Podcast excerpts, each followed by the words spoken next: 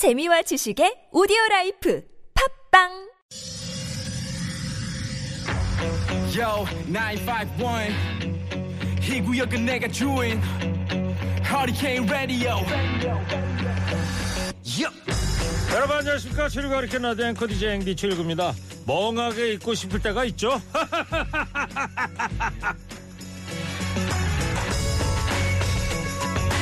삼년 만에 다시 찾아왔습니다. 한강의 멍 때리기 대회. 내일 한강 잠수교에서 누가 누가 멍을 더 잘 때리는지 겨루게 되는데요. 참가 신청을 조기 마감할 정도로 관심이 뜨겁다고 합니다. 1회 우승자는 9살 소녀였죠. 나이, 성별, 직업 불문하고 그냥 멍하니 오래 앉아있는 사람이 이기는 겁니다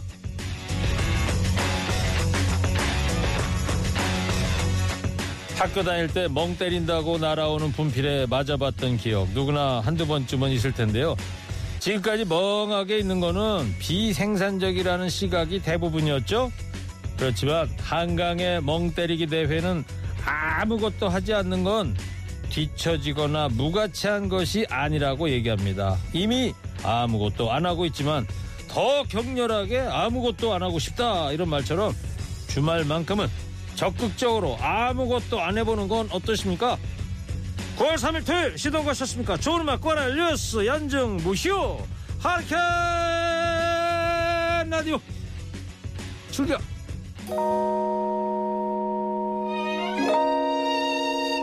한강 멍 때리기 대회는 잠수기에서 하지만 노래는 자이언티 양화대교를 듣겠습니다.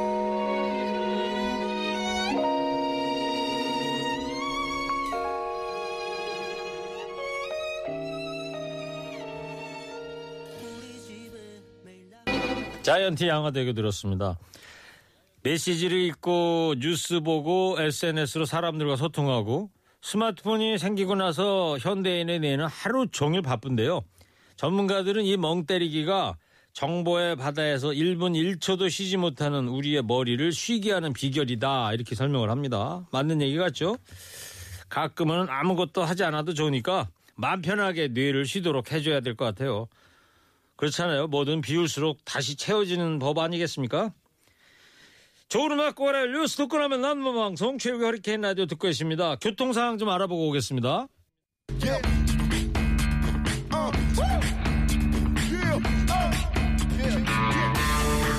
정치가 바로 서야 나라가 바로 선다. 정치권 소식 발빠르게 전달해 드립니다. 정치 파발마.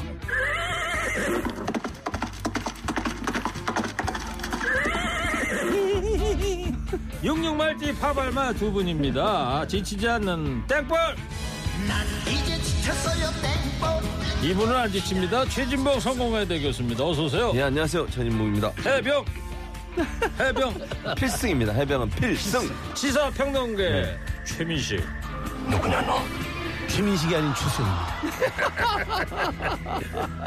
자, 어서 들어오십시오. 네, 안녕하십니까. 이런 응원 문자를 청취자께서 보내셨어요. 예.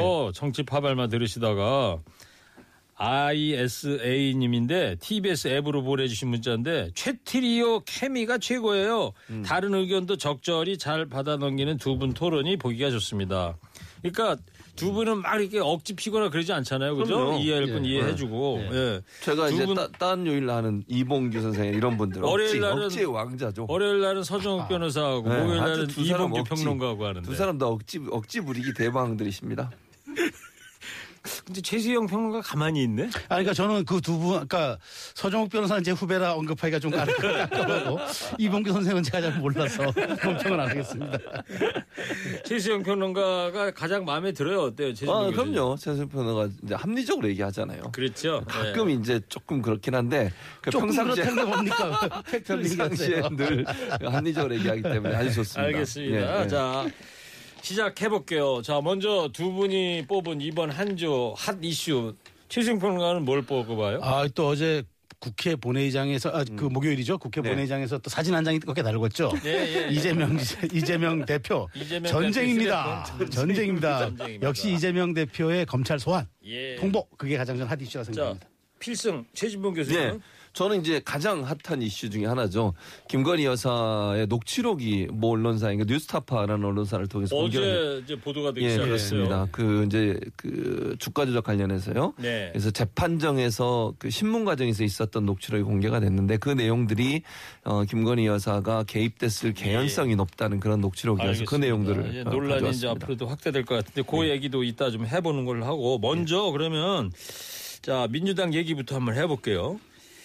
자 검찰이 민주당 이재명 대표한테 백현동 발언과 관련해서 이제 소환 통보를 했는데 그저께가 이 정기국회 시작된 첫날이었잖아요. 대표 취임 또 나흘 만이었고 그런데 소환 통보를 딱 했단 말이죠. 민주당에서는 그러니까 야당 탄압이다, 정치 보복이다 이렇게 반발을 하는 상황이고 국민의힘에서는 그러지 말고 방탄조끼를 벗고 성실히 조사에 임해라 이렇게 공세를 이어가고 있습니다. 자, 일단 뭐 이 상황에 대해서는 청취자들 많이 아시니까 자 두 분 어떻게 보시는지 자 총평을 먼저 좀 들어볼게요. 최진봉 교수님부터. 어, 일단 저는 이게 말씀하신 것처럼 이제 국정조사 첫날 이걸 또 발표를 했어요.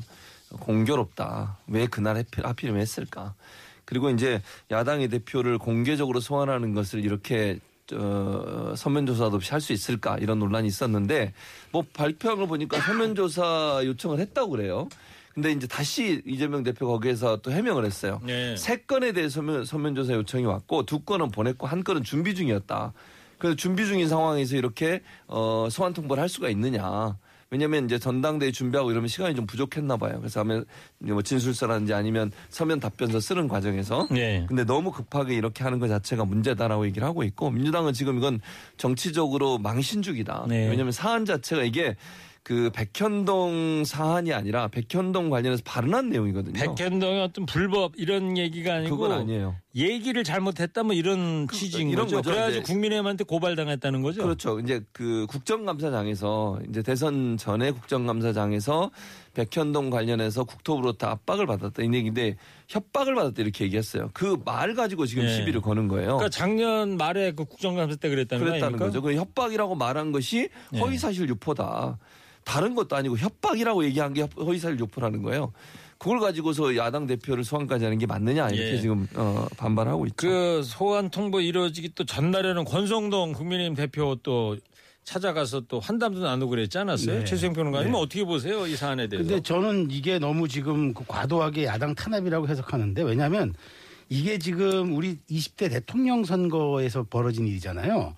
그러니까 이제 이게 20대 대통령 선거가 3월 9일 날 끝났기 때문에 선거법 관련 위반이 6개월간 딱 공소시효입니다. 그러니까, 그러니까 9월 9월 9일이 데드라인이에요. 다음 그러니까 주 금요일까지. 그렇죠. 그러니까 이게 10, 그 24시까지가 9월 9일 24시. 그러면은 9월 6일 날 소환하는 건 너무도 당연한 거 아닙니까? 그러니까 불기소를 하려면 모를까? 여기에 대해서 사실관계 확인은 분명히 야당 대표니까 더군다나 불러서 확인을 해야죠. 그걸 6일 날 하겠다는 거예요. 그리고 9월 9일 날 기소를 하든 불기소를 하든 뭐 어떻게 사건이 사건화가 되든 정리를 해줘야 돼요. 그러니까 소환 통보하는 건 너무나 당연하죠. 그러니까 네. 다른 거는 서면으로 하더라도 이거는 9월 9일이 데드라인이니까 네. 가서 하는 게 맞는데 이걸 아주 과도하게 갑자기 당 대표 되자마자 부당하게 나를 탄압하고 이 야당을 굉장히 그 옥죄고 있다는 식으로 이렇게 프레임을 짜면은 아, 법 앞에 다 평등한 건데 그러면 안 되잖아요. 최진봉 교수께서는 야당 탄압으로 이렇게 보고 계신 네, 거고. 탁자는 치지 마시고. 최수영 예, 알았어요. 말로 하세요. 네, 알았습니다. 왜 이렇게 탁자를 두 분이. 이렇게 투덕투덕돼서 아까 시작할 때 사이좋게 시작했는데. 예? 아니 탁자를 치잖아요 지금. 최수영 평론가님은 이 야당 탄압이 아니다. 아니죠. 예. 이거는 선거법에 대한 조사의 마지막 귀결 단계죠. 이게 네. 왜 야당 뭐 탄압을 봉침 쏘시려고 그러는 거죠. 예, 예. 뭐 야당, 쏴보세요. 왜 다- 야당 탄압이라 그냥 답정너예요. 답정너. 답정너란 말 아시죠? 답은 이미 정해졌고 너는 그냥 답, 답 대답만 해라 이런 거예요. 평론가님 알아요? 답정너? 아, 알죠. 답은 정해져 있고 넌 대답만 하라는데. 지금 따라하는 거 아니에요? 아니 저는 그렇, 그렇다면 진짜 제가 드리고 싶은 말씀은 답정너였어요. 왜냐하면 이때 소환될 거라는 건 다 알았어요. 그러면 9월 9일 날 기소 음. 불기소를 결정하는데 그 소환도 안 하고 한다? 그럼 더 이상하잖아요. 아니 근데 불기, 제가 볼 때는 불기소를 결정하는 기소를 결정할 아니. 그건 뭐 검찰이 기소를. 판단할 문제고 제 제가 판단할 문제는 아닌데 거예요. 음. 그러면 그게 아니라고 제가 듣기로도 최초에 이재명 대표는 소환 사실 통보를 받고 어 내가 나가서 다 얘기할게라고 음. 하니까 측근들이 보도를 보면 측근들이 아 나가시면 안 됩니다. 대표님은 이 자리에서 그냥 일반적인 얘기만 하시고 우리 최고위원들을 비롯한 말하자면 친위 그룹에서 우리가 공세를 갈 테니 대표님은 그냥 계시라. 아, 대표로 나가서 진실을 밝히겠다는데 그걸 정치 공세로 프레임화하는 건 참모들 아니에요? 그럼 그건 이건 부당한 일이잖아요. 왜냐면 이제 대표가 됐으니까 개인 물론 저도 그렇게 생각해요. 이재명 그 대표의 원래 스타일로 보면 나가요. 당연히 저는 그렇게 봐요. 근데 소환에 응한다고요? 그렇죠. 일반적으로 그래요. 그러니까 성격상 나는 당당하다. 왜냐면 잘못한 게 없으니까 내가 가서 조사받는다고 뭐가 문제가 되냐 이렇게 생각할 스타일인데 문제는 이제 대표가 돼버렸어요. 그러니까 야당 대표가 이제는 혼자서 모든 걸 결정할 수 있는 상황이 아니에요. 왜냐면 민주당 입장에서는 전략적으로 정치적인 정무적 판단도 해야 되는 것이고 물론 사업적인 것이니까 뭐 사업적인 부분으로 볼 수도 있지만 야당 입장에서는 그걸 전체적인 틀 안에서 정무적 판단을 해야 되는 상황 이거든요. 네. 그래서 이제 아마 의견을 들을 겁니다. 제 생각은 그렇고요. 그래서 출두할지 안 할지는 좀 지켜봐야 되겠지만 혼자만의 결정으로 할 수 있는 상황은 아니다. 지금 네. 대표가 된 이상 그렇게 보여집니다. 알겠어요.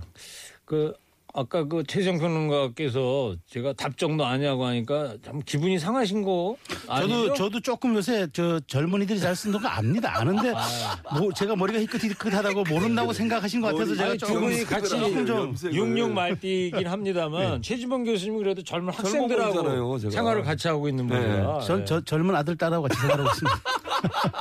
어, 뒤끝 있으시네. 뒤끝 있으셔. 끝 있어요. 아 정말. 자, 근데요, 이 이재명 대표는 이제 기자들이 물어봤을 거 아니에요. 예. 검찰 소환 통보에 대해서 어떻게 보냐 그랬더니 이런 이야기를 했습니다. 오랜 시간 이재명을 잡아보겠다고 그러다가 결국에 그 말꼬투리 하나 잡은 것 같다. 이렇게 말했는데요. 예. 저, 저는요, 말꼬투리는 아닌 것 같아요. 왜냐하면 솔직히 말하면 말꼬투리라는 게 우리가 막 정신없이 얘기하다가 실수한 말들을 왜 말꼬투리 잡지 마라 저희가 이렇게 얘기하잖아요. 그렇죠. 근데 이 백현동 건은 명백하게 국토부 공문이 존재했어요.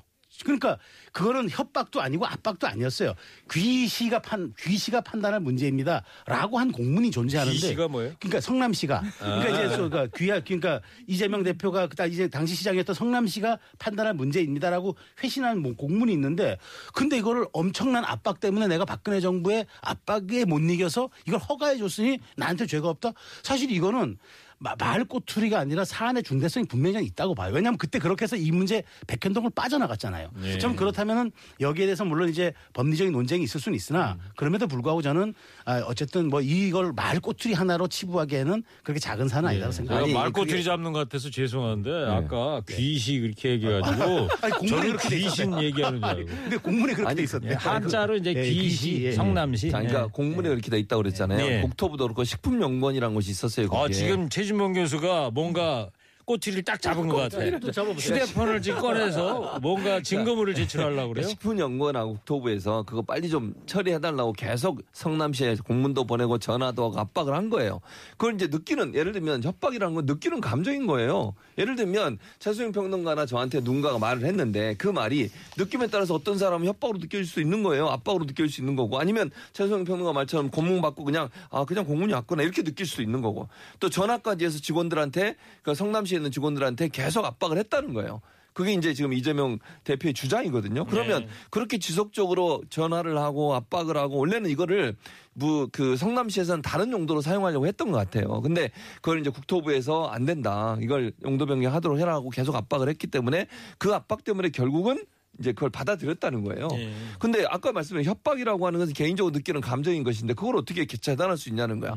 아니 공문 보냈는데 아무런 문제가 없다.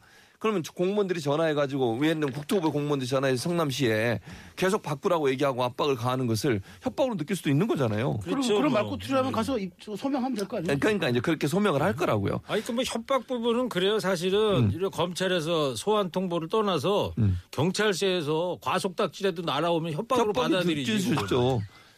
너무 협박이지. 말꼬투리 잡았나 제가? 아, 그 정당한 세금을 내셔야지. 그걸 말꼬투리.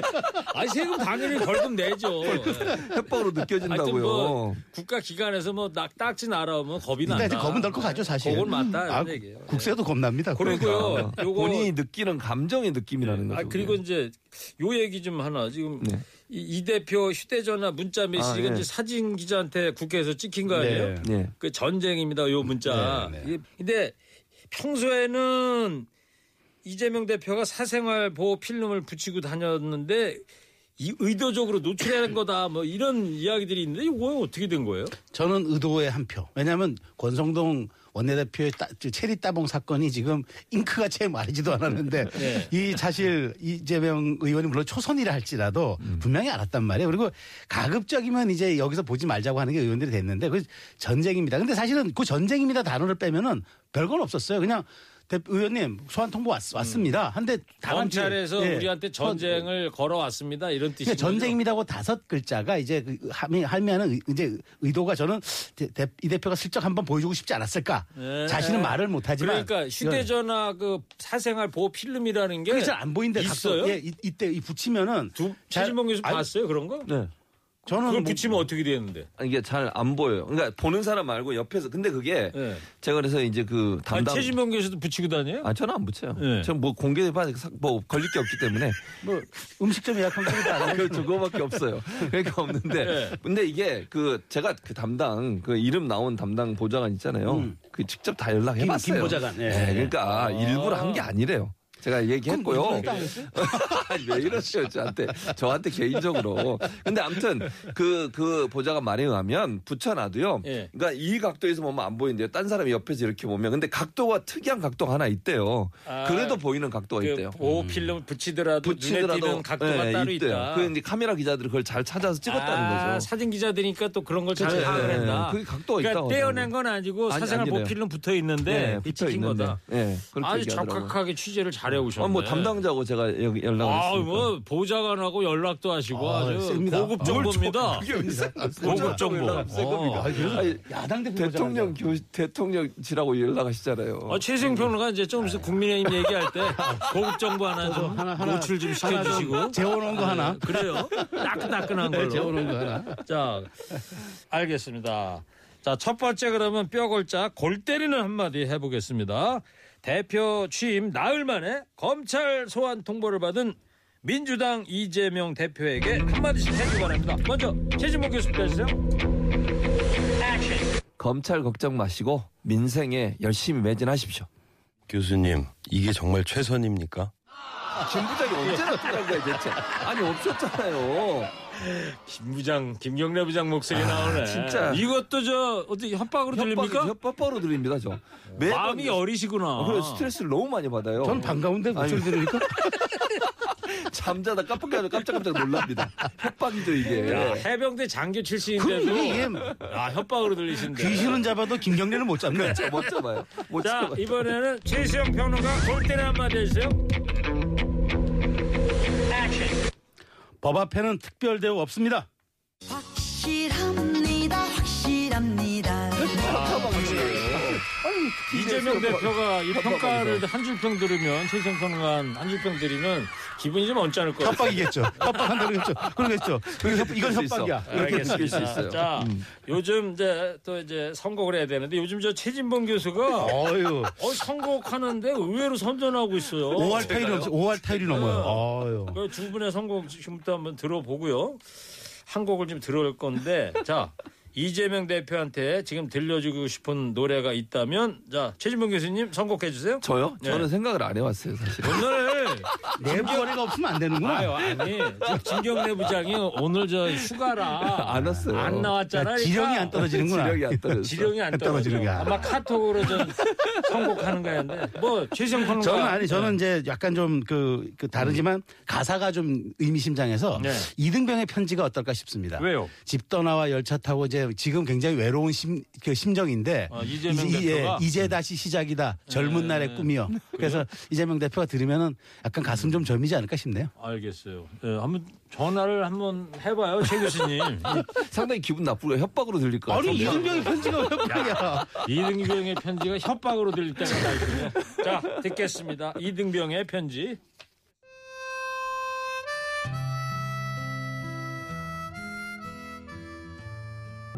네, 최수영 평론가가 이재명 대표에게 띄운 노래였습니다. 김강석의 이등병의 편지.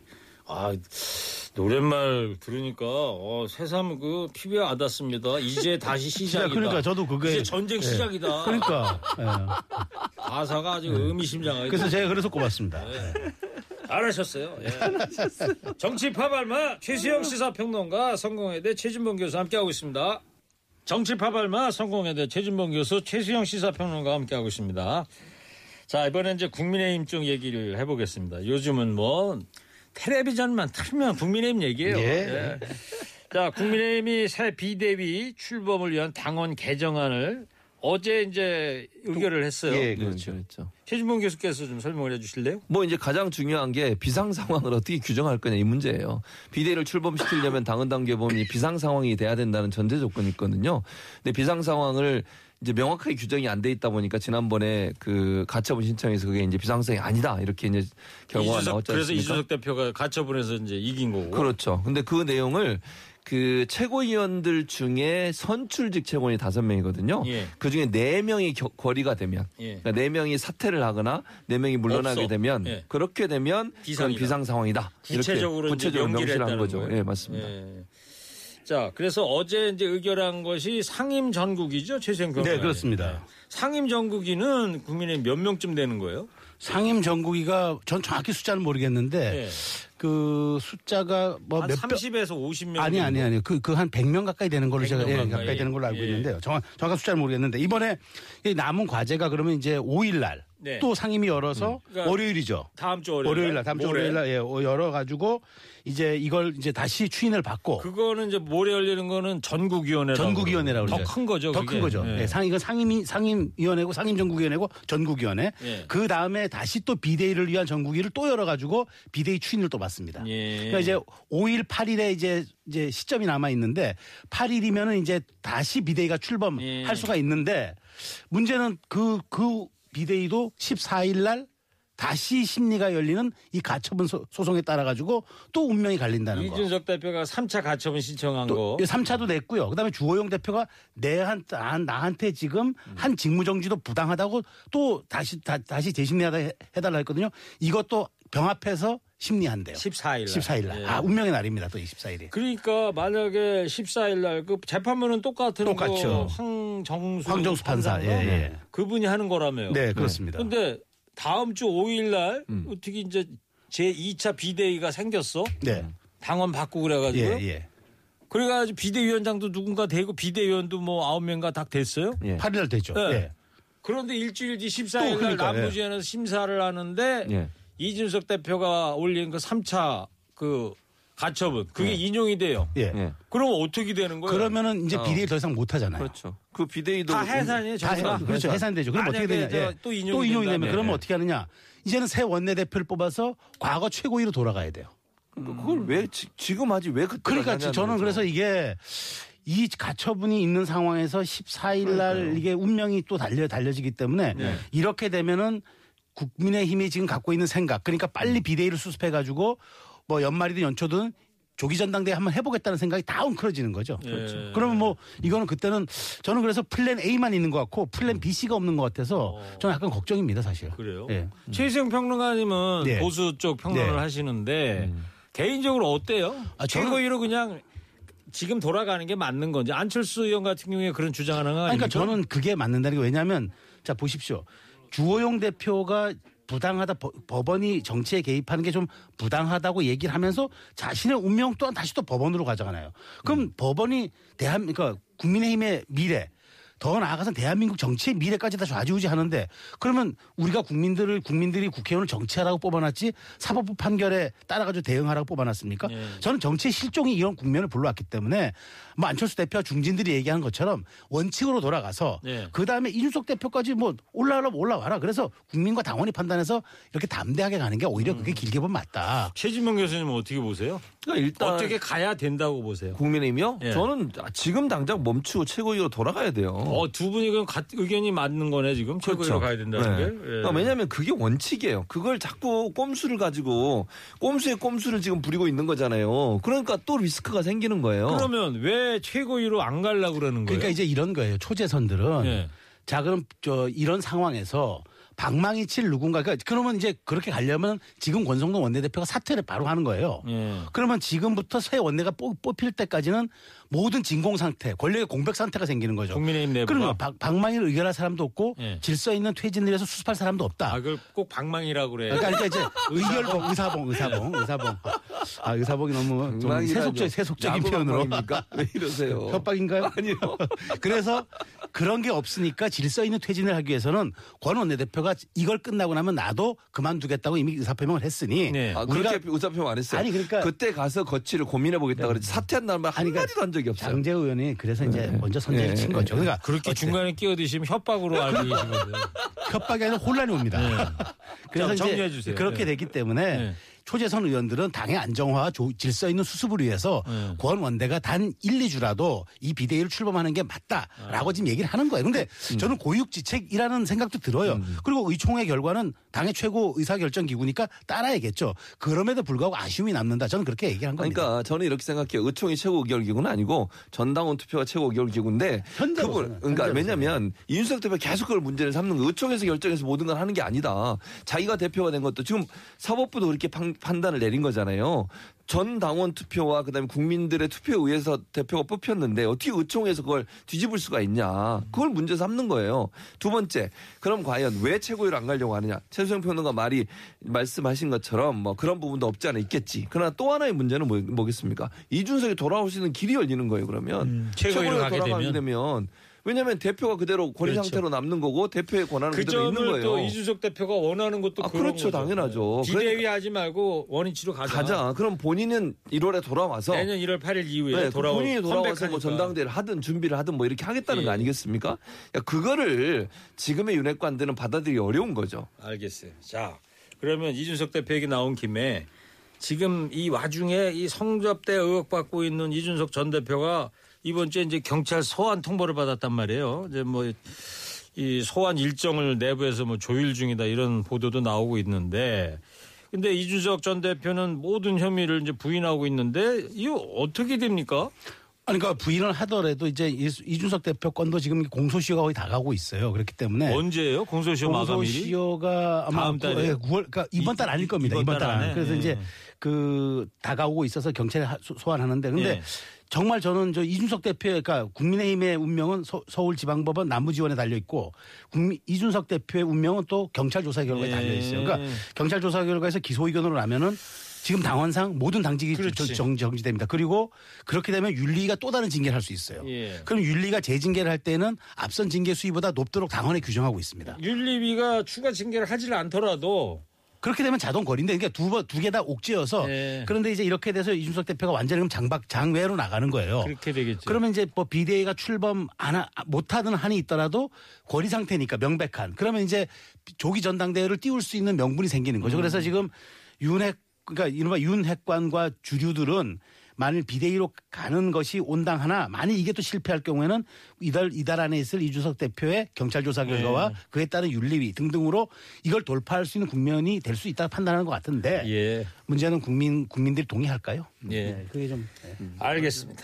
자, 이제 두 번째 뼈골짝 골때리 한마디 좀 듣겠습니다. 예, 새 비대위를 꾸리기로 했지만은 뭐 혼란은 계속되고 있는데 혼돈의 국민의 힘을 향해서 골 때리 한마디씩 해주기 바랍니다. 최종 평론가부터 해주세요. 돌고 돌아 언제까지 돌릴 겁니까? 잘했군 잘했어 아까도 잘했군 잘했군. 자동으로 나오네요. 제가 보수 평론가지만 할 말 하지 않습니까? 김현우 PD가 아, 잠깐 졸았대. 잘못 눌렀대. 아, 김 PD까지 이제 물들었구만. 기왕에 김 좀더 부장한테. 쓰시지. 자, 이어서 최지봉 교수 골때리 한마디 해주세요. 꼼수는 문제를 더 꼬이게 만들 뿐입니다. 교수님, 이게 정말 최선입니까? 아니 무한 반복이에요? 아니 무슨 협박에 가까워. 아, 이제 김경래 PD 부장인데 네. 어, 최진봉 교수를 계속 압박하고 그러니까요. 협박으로 들리죠. 네. 협박으로 들리죠. 자르, 자르겠다는 협박으로 귀신 잡는 들려요. 해병 정신으로 잡아보세요. 자, 정치 파발마 이번 한 주 주요 정치 뉴스 살펴보고 있습니다. 자, 마지막 얘기인데요. 예, 이런 얘기가 있습니다. 대통령실이 윤핵관의 비서들로 가득 찼다. 예.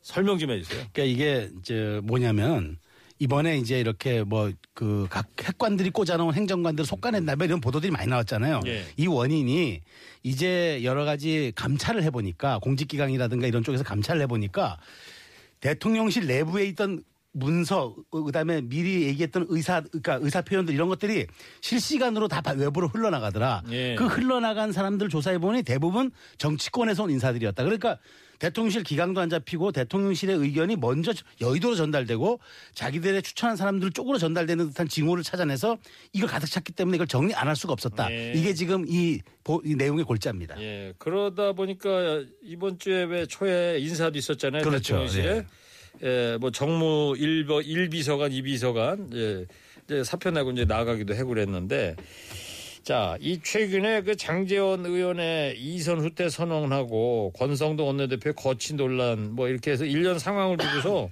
윤석열 대통령과 이른바 윤핵관이 결별 수순이다. 이런 해석이 나오고 있어요. 어떻게 보세요? 아, 저는 그 결별이라고까지 얘기할 수 있을까는 모르겠지만 거리두기는 하고 있는 것 같아요. 거리두기다? 네, 그러니까 장재원 의원 같은 경우도 뭐 본인이 맡고 있는 것도 없는데 뭐 앞으로도 맡지 않겠다 뭐 이런 얘기를 하더라고요. 공직을 잃지 맞지 않겠다 그랬죠. 근데 뭐 예. 떡줄 사람은 생각을 하는지 모르겠어요. 아, 그래요? 어. 뭐 제가 잘- 잘 모르겠는데 개인적으로. 장 의원한테는 모욕감을 줬어. 아, 그렇습니까? 이거 그렇게 하면 아, 뭐잘 모르겠네요. 장재원 의원이 협박으로 들릴 수도 있겠네. 예. 전혀 협박한 거 아니고요. 예. 제 개인적인 생각을 말씀드린 겁니다. 근데 예. 어쨌든 그러면서 저는 권성동 의원 압박한 거라고 보여지거든요. 본인이 이선 후퇴한다는 게 같이 물러나야 된다 이런 뜻이에요. 아, 장재원 의원의 그 말이. 네, 네, 저는 예. 그렇게 들렸고 장재원 우리 다 의원은 빠집시다. 예. 뭐 그런 거죠. 근데 장재원 의원은 사실 거치 표명 아까도 말씀드렸죠. 거치 표명을 안 했어요 아직. 그렇죠. 생각해 보겠다 그랬고 그때 가서 판단해 보겠다 이렇게 얘기하고 있거든요. 이 비대위를 이제 다음 주에 성 공적으로 출범을 나서 시키면 본인은 이제 나 그만 원래 둘 게가 아니고 아니에요 그거는 거치 여부를 고민해 볼게. 그렇죠. 근데 이제 또 당연직으로 들어가거든요 비대위원으로. 비대위원이 되더라도 비대위원회가 어, 출범되더라도 대표가요? 음. 원내대표니까요. 그럼 계속 그 자리를 지킬 가능성도 있다고 저는 봐요. 아니 그 제가 그럼 따끈따끈한 얘기 그러니까 어 저기, 맞아 맞아. 예. 그 얘기한다. 그러니까 우리 원 원내대표단의 고위 관계자가 예. 그 기자들하고 백브, 백브리핑을 할때 예. 이 얘기를 했어요. 그걸 사퇴 선언으로 봐도 되냐니까 그렇게 사실상 그렇게 봐도 된다 라고 표현해 줬어요. 그러니까 별로 따끈따끈하지 않은데요. 그, 그 아니, 일방적인 주장입니다. 예. 좀더 뜨거운 얘기를 했어야 네, 돼요. 네. 아, 알았습니다. 뜨거운 거뭐 좋아요. 없어요. 없어? 아, 그렇구나. 전 사퇴를 봐야 된다는 게 맞아요. 근데 뭐 이제 전 저는 원, 원칙이 사퇴해야 된다고 생각하는 사람이에요. 자, 최수영 평론가님 따끈따끈하다고 하셨는데 뭐 한 20도 정도밖에 안 아, 돼요. 저, 저 제가 미지근한 선을. 합니다. 자, 그러면 근데 지금 아까 이 시작할 때 정치 파란 시작할 때 최진범 교수께서 이번 네. 주한 이슈로 김건희 여사 네. 녹취록 얘기를 했단 말이에요. 자, 김건희 여사가 도이치모터스 관련 녹취록이 이제 공개가 된 거예요. 뉴스타파가 보도한 거죠 네, 어저께. 뉴스타파가 보도를 한 거죠. 일단 저 개요를 좀 얘기를 좀 해줘 개요를 보세요. 말씀을 드리면 예. 재판 과정에서 있었던 일이에요. 재판 과정에서 질문하고 답변하고 변호사가 질문하고 답변하고 그러니까 아마 권오수 회장이 변호사가 질문했던 것 같고요. 거기에 이제 그 답변하는 내용. 그 재판은 어, 언제쯤 있었던 거예요? 재판이 정확히 지금 언제인지는 제가 모르겠는데 최근에 있었던 최근에, 예. 걸로 알고 있고요. 네, 저도 네. 저도 정확한 재판 네, 날짜 저. 날짜는 모르겠어요. 근데 오늘 이제 뉴스타파의 보도에 따르면 어제 보도가 나왔었죠. 네네. 그 재판의 지- 내용들을 쭉 그 문답한 내용을 보면 녹취록이 어떤 거였냐면 김건희 여사가 그 이모 씨라고 하는 주가 조작 선수가 있습니다. 이 선수와 대화를 나눈 내용이에요. 예. 근데 김건희 여사가 이제 이 이모 씨라는 분이 전화를 해서 김건희 여사한테 물어보고 김건희 여사가 뭐 주문 내세요. 팔아 파세요.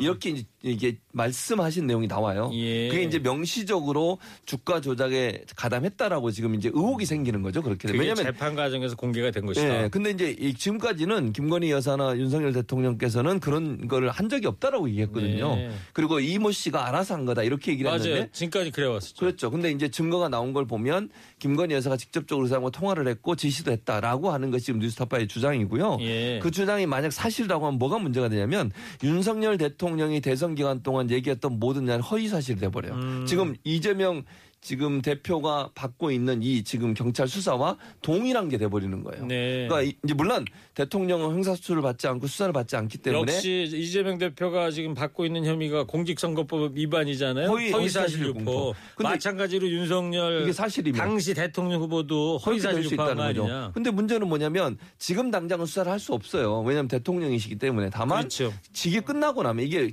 정지가 되거든요. 아. 직위 끝나고 나면 수사가 가능해져요.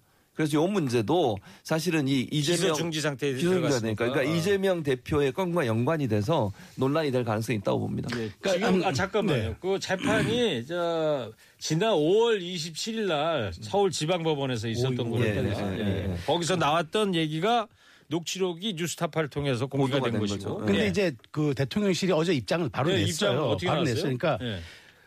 대통령과 이 저 대통령 측은 음. 그 2010년 1월부터 2010년 5월까지 그 이모 씨라는 사람, 음. 그러니까 증권사 직원이 아니고 이 사람에게 1인 매매를 맡긴 사실을 밝혀왔고 일관되게 이걸 우리가 얘기해 왔다. 음. 그래서 거기 녹취해 보면은 김건희 여사가 아 전화 왔어요? 사라고 하던가요? 그럼 사세요라고 대답을 한- 하는 게 이는 제3자 그 이모 씨가 증권사 직원에게 매매 주문을 먼저 하고 그다음에 증권사 직원이 만나요 하고 여사에게 확인하는 과정이 녹취에 담긴 거니까 1인 매매를 우리는 해왔다고 주장했기 때문에 이거는 명백한 허위 사실도 아니고 우리가 거짓말한 적이 없다라고 하는 게 예. 대통령실의 입장입니다. 근데 저는 뭐 이건 어떤 법원에서 또 이걸 또 어떻게 판단할지는 또 봐야 되겠죠. 근데 대통령실이 바로 어저께 명백한 입장을 냈습니다. 네, 알겠습니다. 자, 이제 앞으로 지켜보는 걸로 하고요. 자, 세 번째 골때리 한마디 듣겠습니다. 당내 권력 이동 신호탄이냐 위장술이냐 윤핵관 이선 후퇴를 두고 시선이 엇갈리고 있는데 두 분의 생각 골때리 한마디로 해주기 바랍니다. 먼저 최진봉 교수부터 해주세요. 이것은 위장술이요. 넌 나에게 모욕감을 줬어. 야 재미까지 지금 재미까지 덧붙여서 말을 하고 있잖아요. 사투리까지 동원해가지고 했는데 뭐예요, 지금. 모욕감을 받았대. 너무하네, 진짜. 예. 자, 이어서 최수영 평론가 골때리 한마디 해주세요. 이선 후퇴로 비선 논란 안 나오게 해주세요. 이 살아있네.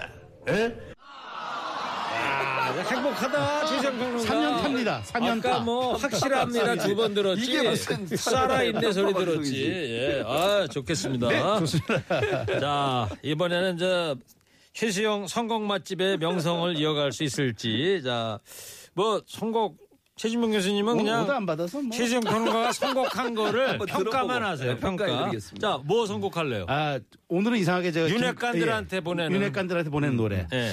저는 김광석 노래 먼지가 되어를 추천합니다. 아까도 뭐- 김광석 했잖아요. 그 오늘은 김광석에 꽂혔다는 거죠. 어. 그래서 먼지가 되어 날아가야지. 이제는 좀 제발 날아가라. 날아 좀 가는 게 먼지가. 돼버려라 이런 얘기군요. 아, 나름 철학적인 야. 의미가 있습니다. 철학적이- 어떻게- 제가 볼 땐 철학적이 아니라 그냥 대놓고 얘기하는 것 같아요. 먼지돼서 날아가라고. 이게 무슨 철학입니까? 윤핵관들 당신들 먼지돼서 날아가 이런 얘기잖아요. 좋습니다. 아주. 아이고. 아주 그러면 별. 다섯 개 중에 몇 개 줄래요? 별 다섯 개 중에 다섯 개. 먼지가 돼서 만점? 날아가라고. 예, 오. 먼지가 돼서 날아가는데 이 뭐. 핵관들이 먼지가 돼야 대통령이 발광체가 됩니다. 알겠습니다. 그러면 저 김광석 목소리 말고요. 예. 이윤수 씨 노래 원곡으로 들어보겠습니다. 아, 또 먼지가 있군요. 돼요. 네. 김광석 씨 노래로는 아까 네. 이등병의 편지가 나갔으니까 자. 이 노래 들으면서 정치 파발마 오늘 여기까지 하겠습니다. 두 분 감사합니다. 정치 바발마.